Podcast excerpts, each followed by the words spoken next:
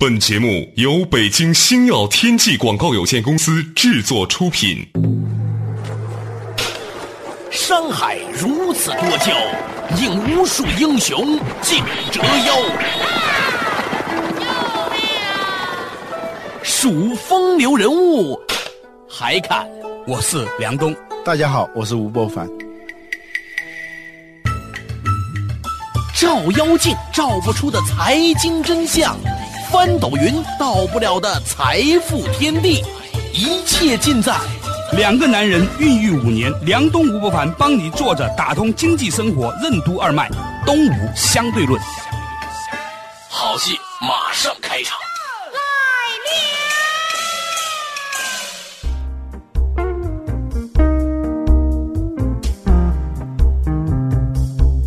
是的，坐着打通经济生活任督二脉。大家好，欢迎收听今天的东吴相对论，我是梁东，对面的依然是二十一世纪商业评论主编吴伯凡。伯凡你好，大家好，伯凡。我们这个节目在播的时候，有一天呢，我听着听着呢，不知道怎么回事，就有点这个神经错乱呢。突然呢，想到了一个问题，这个问题呢，好想问你好久了，嗯，是什么呢？就是为什么？水呀、空气呀这些东西呢，都是很必须的。哥们儿，没有空气的话呢，两分钟；没有水的话呢，顶多一天，是吧？歇菜了。但是呢，为什么它卖的不贵？嗯。但是另外一方面，你说钻石这种东西是吧？嗯。你吃又不能吃，嗯放在床底下还硌得慌。但是它为什么就那么贵？嗯。我觉得这种平凡的问题后面一定有深刻的道理啊！这这是经济学当中一个很古老的命题：水与钻石悖论。嗯。就说的就是你这个问题。嗯。第三次浪潮的到来带来了财富的革命，知识经济为什么会趋于免费？什么是水与钻石悖论？为什么对生命来说最重要的物质反而是免费的？免费的商业模式如何盈利？为什么说免费是一种普遍规律？欢迎收听《东吴相对论》，本期话题：免费的奥秘之上期。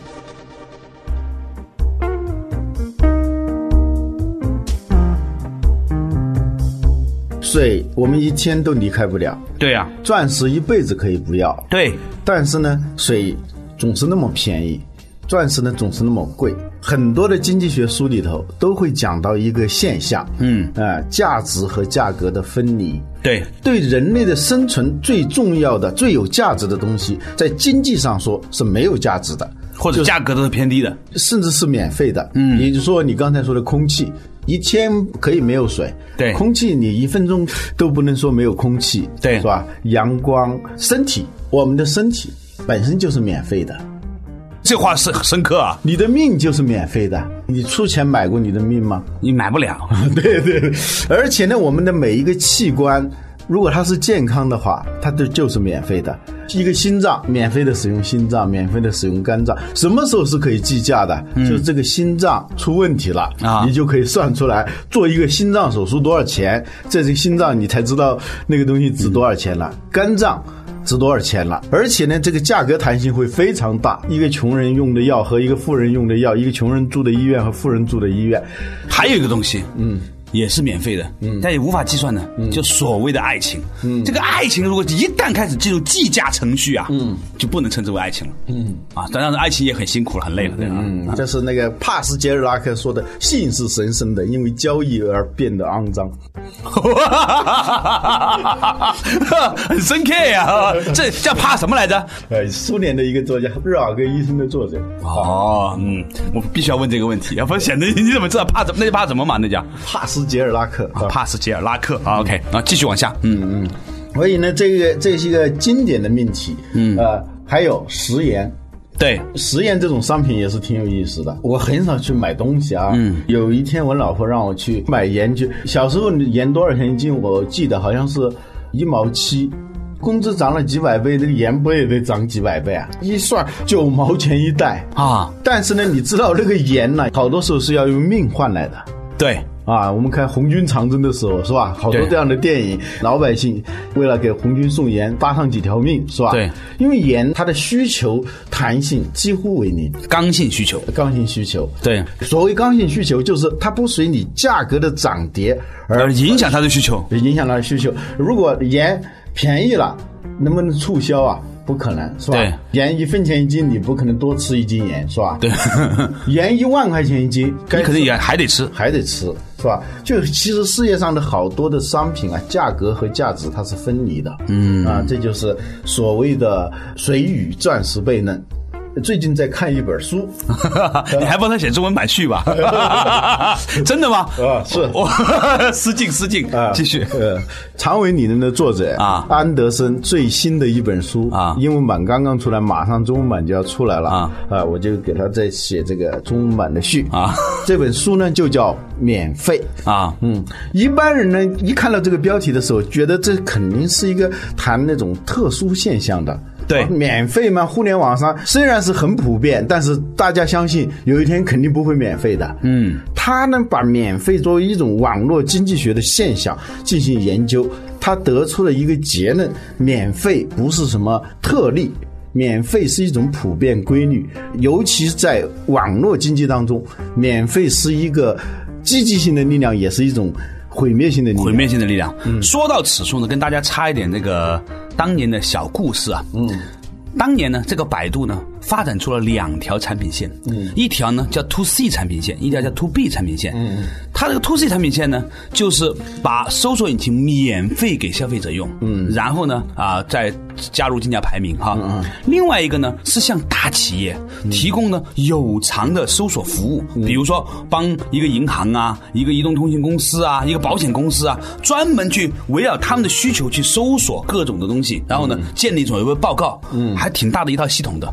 这两个业务部门一起在起跑，嗯嗯。后来，嗯，居然这两个业务部门的生产的价值是以一百倍的差距而产生，嗯嗯，就说那个提供免费的那一部分变得越来越庞大，嗯，造就了今天百度收入越来越高。收入越来越高。它虽然是免费，但是它对广告商不免费，对吧？啊对消费者是免费的，这个或者对免费的用户，安德森的解释叫交叉补偿。对你好像是一个免费的东西，但是你可以通过另外的方式，转移支付的方式、交叉补偿的方式，还是能够把这个成本和利润拿回来。对，所以说所谓的免费呢，在后面呢就隐含了某一种的假设或者某一种的后话。嗯，天下没有免费的午餐，他只不过是看谁帮你买了单而已。对对对但是呢，另外一个业务线就是向那些企业提供这种搜索服务的这个所谓的收费业务呢，后来就萎缩了，甚至出现了被这个裁掉的这样的一个一个过程。嗯所以呢，啊，我再补充，我把这个故事插进来的话呢，来印证您的话，继续往下。说到这里呢，就要讲点历史了，是吧对？话说人类的财富啊，最早呢都是跟一个东西有关，什么东西呢？土地。这倒是真的。所有的东西从古到今，在这个所谓的知识经济出现以前，一切的财富它都是可以用土地来衡量的。啊，或者跟土地的产出有关。对，托夫勒他把人类的财富的历史解释为土地产出的历史。比如说，一家猎户，嗯，他要养活他全家人的话，就得有几平方公里的土地，他要转来转去打猎，是吧？这属于他的地盘嘛？啊，对对。但是呢，人类告别了那种渔猎社会以后呢，这马克思说了，农业始于一个勤劳的富人从树上摘下一颗果子的时候吃了，然后又把它种在地里头了啊，这就农业产生了。后来人们发现，原来种植用很少的土地就能养活很多人。更多的人啊，你比如说两亩地，可能就能养活一家子。人类就是发生了一个飞跃，从几平方公里到两亩地，嗯，这就进入了农业社会，这叫第一次浪潮。哦，嗯，后来呢，随着这个技术的发展，人们使用自然资源的能力加强。自然资源是什么？其实就是土地资源。对你土地包括地皮，还有地下的什么矿藏，对尤其是化石燃料。对我们分析一下石油这个东西。宋朝的有个科学家叫沈括，他的《梦溪笔谈》里头就谈到了石油，就在有些地方啊。从那个石头缝里头啊，冒出了一些油，嗯，他们以为是那是石头的油，就把它叫石油。就跟猪油一样。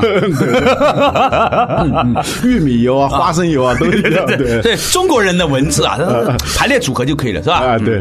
那个时候啊，也就记载记载说某个地方啊，那个石头里头冒出了油，点灯吧不行，熏得一塌糊涂，味儿又大，肚子里头熏得乱七八糟，一点用都没有。对毫无意义。但是呢，后来石油成为财富之本呐、工业社会之所以出现，是跟石油有关的。如果没有石油的话，起码能源没有，是吧？嗯没有汽车工业，为什么说石油的价格它是跟经济的周期非常有相关性的？嗯，因为石油它不仅仅是一个能源的问题，而且它是提供了大量的化工原料，对，还有煤炭，这都是从土地里头出来的。它有个价格链的嘛，嗯，如果石油涨价，就意味着化肥涨价。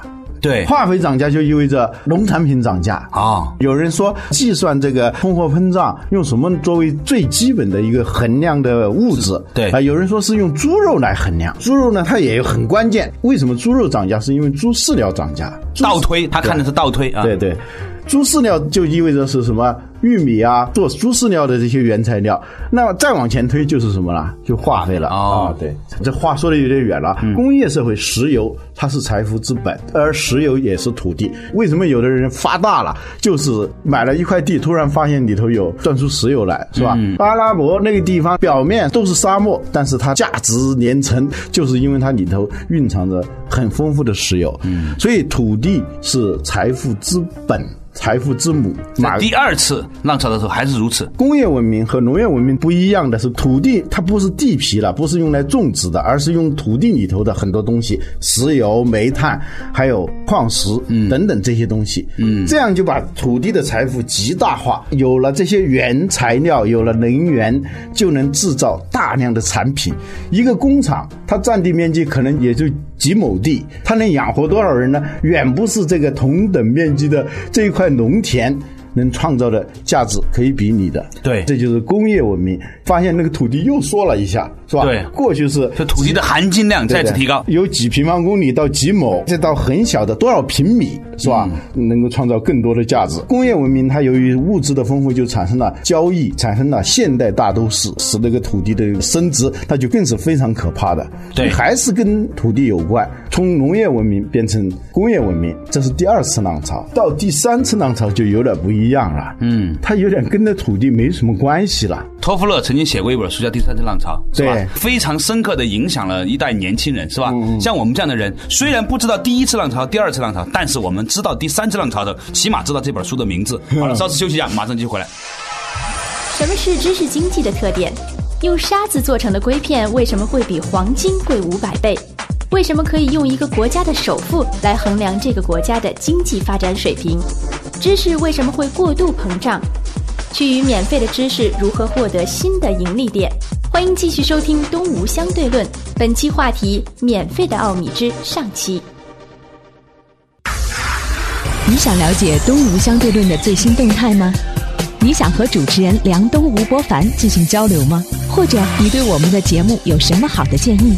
都请登录东吴相对论的官方博客。blog.sina.com.cn/slash 东吴 talk show 如果你错过了播出时间，还可以登录二十一世纪经济报道网站 www.twenty-onecbh.com 进行在线收听。在线收听。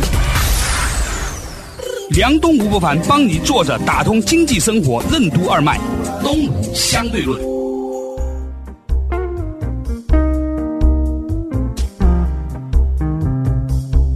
坐着打通经济生活任督二脉，大家好，欢迎继续回来的东吴相对论，我是梁东，对面依然是二十一世纪商业评论主编吴伯凡，伯凡你好。大家好，刚才呢，博凡呢跟我们稍微的回顾了一下历史啊，原来这个财富呢都是和土地有关。第一次浪潮、第二次浪潮都是如何的在更小面积的土地里面获取更大量的财富。但是呢，说到这个第三次浪潮，似乎就有一点点不一样了。嗯，对。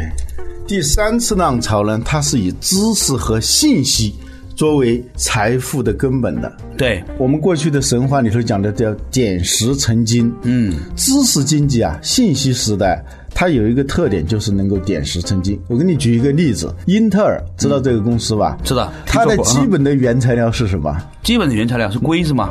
海沙，哦，就是我们建筑用的那些黄沙，嗯，那个黄沙里头含有大量的硅，然后它提炼那个硅，我到英特尔总部那去参观过，弄成很薄很薄的那种硅片。这个信息的存储在这个硅片上头，同样体积和同样重量的硅的价格，最早的时候相当于黄金的五百倍，哦，比金子还贵，而且贵那么多。因为硅做的事情远远不是金子能做的。对，金子还可以生小孩呢。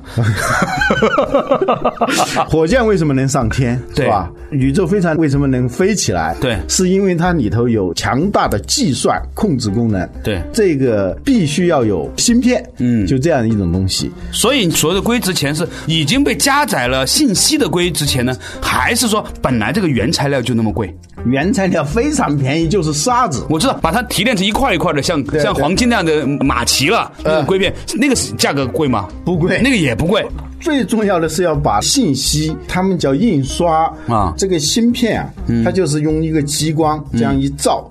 其实我们现在的光盘也是这样的，对用激光这样照了以后，等于相当于印上了那些零零零一零一这这样的一些符码，用肉眼是绝对看不见。这就是灌顶嘛。这一下子印上了这个东西的时候，它就能有计算能力了，就可以做成计算机了。对，可以储存信息。对对，用那个激光印刷以后，它要用大量的水冲洗芯片才能做出来。英特尔从事的是叫精密制造业哦啊，它不是我们做的这种一般的用品，它也是一种制造业。它用的就是很简单，电、水、沙子，就这样做出来的产品。嗯，点石成金了。对，点沙子就变成了比金子还要贵，原因就在里头注入了知识的含量。嗯嗯，说到这里头讲什么叫注入知识含量，有个日本厂商很久以前了，日本还比较落后的时候。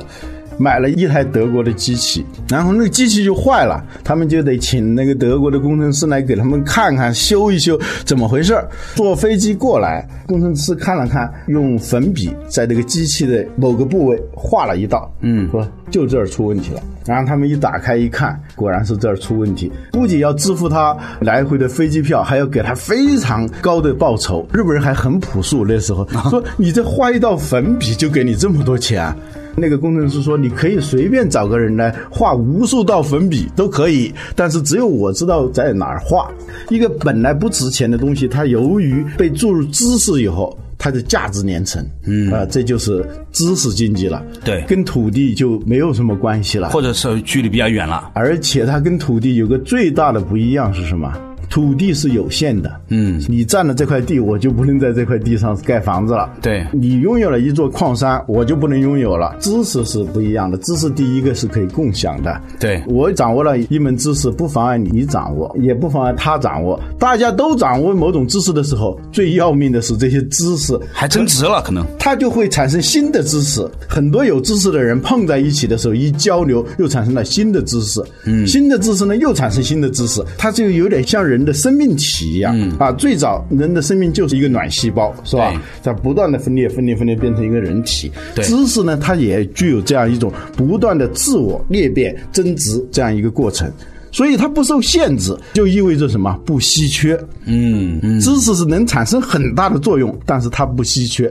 土地是越用越少，知识是越用越多。所以你打开中国这个最有钱的这个财富排行榜，你发现还是房地产商是吧？黑心房地产商、这个收入是比较高的，是吧？那你衡量一个国家的发达水平，你就看他那个首富是干什么的啊，美中国的首富是干什么的？一般是房地产、黄光裕之类的，要不做猪饲料什么的，是吧？我曾经这写过一篇小文章，就分析这个首富的历史。美国的首富最早有洛克菲勒，嗯，石油大王。卡耐基，钢铁大王，对是吧？它都是跟那个时代的基础设施有关的，提供最基本的材料的这种行业有关。后来呢，是比尔盖茨，他就是信息时代的基础设施提供这种产品和服务的人，他能成为首富。我们呢，这一差距就出来了。黄光裕跟比尔盖茨的一比，就知道我们跟知识经济啊，其实还差得很远。有道理。知识是真的很好啊。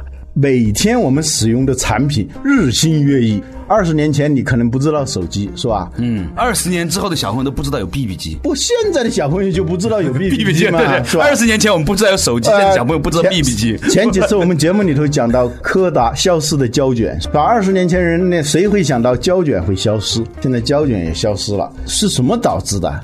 知知识的泛滥。哎对所以我们今天的话题终于开始入正题了。本来呢是从免费开始讲起啊后来讲了一本书嘛，叫《免费》这本书，对吧？嗯，他讲到什么话题呢？就是说为什么东西越来越多的免费了，尤其在互联网上，你要想收费是变得那么难，是因为知识本身过度膨胀。对，回到我们最早的水与钻石的悖论，水非常有价值，非常重要，但是它不值钱。嗯，钻石并不那么重要，但是它很值钱。钻石也是跟土地有关了，是吧？嗯，你曾经跟我讲过什么人造钻石的问题？你对这，那天我看了一个报道，说呢，其实钻石和铅笔分子是一样，都是碳嘛，对吧？啊对那按道理说呢，人类是可以再次创造一个钻石形成的过程的，比如说高温啊、高压呀、这样的情况，是吧？那按道理说，人是可以在实验室里面，甚至在工厂里面，把铅笔变成跟现在市面上卖的真正的钻石一样的人造钻石的。都是碳原子，对啊只不过是碳原子的排列的结构不一样，对啊产生了两种完全不同的物质。就讲到什么？就如果有朝一日啊，这个技术普及的话啊，那实际上呢，钻石是不值钱的。为什么钻石值钱呢？是因为钻石这种碳原子啊，它在地质运动的时候，由于特定的高温。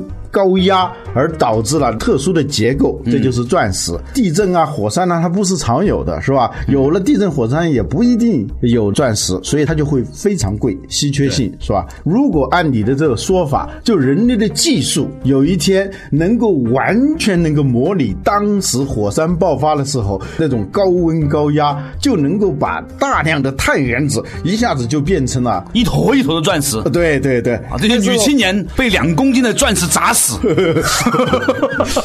家里头肯定铺地板就是用那个水泥加钻石那么铺地板，对对对对对那个有可能的是吧？是吧？那个时候钻石就不值钱了。因为它不稀缺了，什么导致的不稀缺？是因为这个知识导致它不稀缺，它跟土地就没有多大关系的。所以（括弧啊）在这跟我加插一个有趣的讨论。嗯，现在很多人都说中国增加外汇储备的多元化，是不是有点黄金什么的，是吧？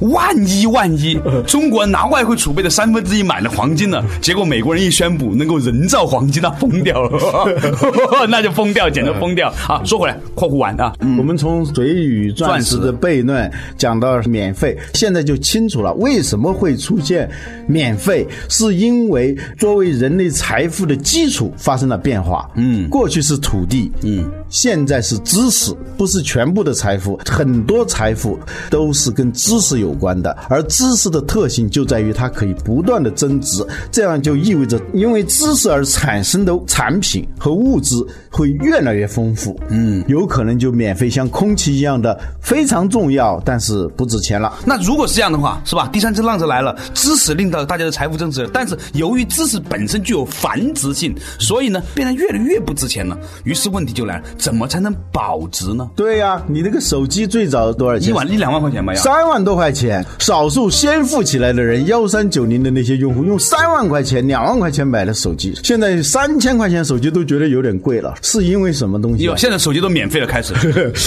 这就就是知识，全是知识惹的祸，啊。也是知识造的福。这就意味着一切基于知识的财富终将会回归平淡，变得免费。那就问题就来了，人类是不是到时候就什么都免费了呢？不是？起码你房子是不会免费的，房子会越来越贵，它跟土地有关。所以这个话题终于绕回来了啊对虽然走过了第三次浪潮，嗯其实这第三次浪潮没说完。嗯第三次浪潮的结果是让土地变得更贵，嗯而不是更便宜。嗯，这个观点我觉得很重要啊。嗯我前两天看的吴晓波啊，就是那个写《激荡三十年》的吴晓波哈，对对对他在这个《三联生活周刊》上写了一篇专栏，讲的一个话题。嗯，他认为啊，现在尽管很多人认为房价贵，但还是要买房子。也许过段时间还会他告诉我，他买了十套房子啊真的在这杭州。这句话听起来让我们真是感到绝望啊，是吧？什么东西都赶不上房子，我估计只有房地产公司的股票能够赶得上房子了吧？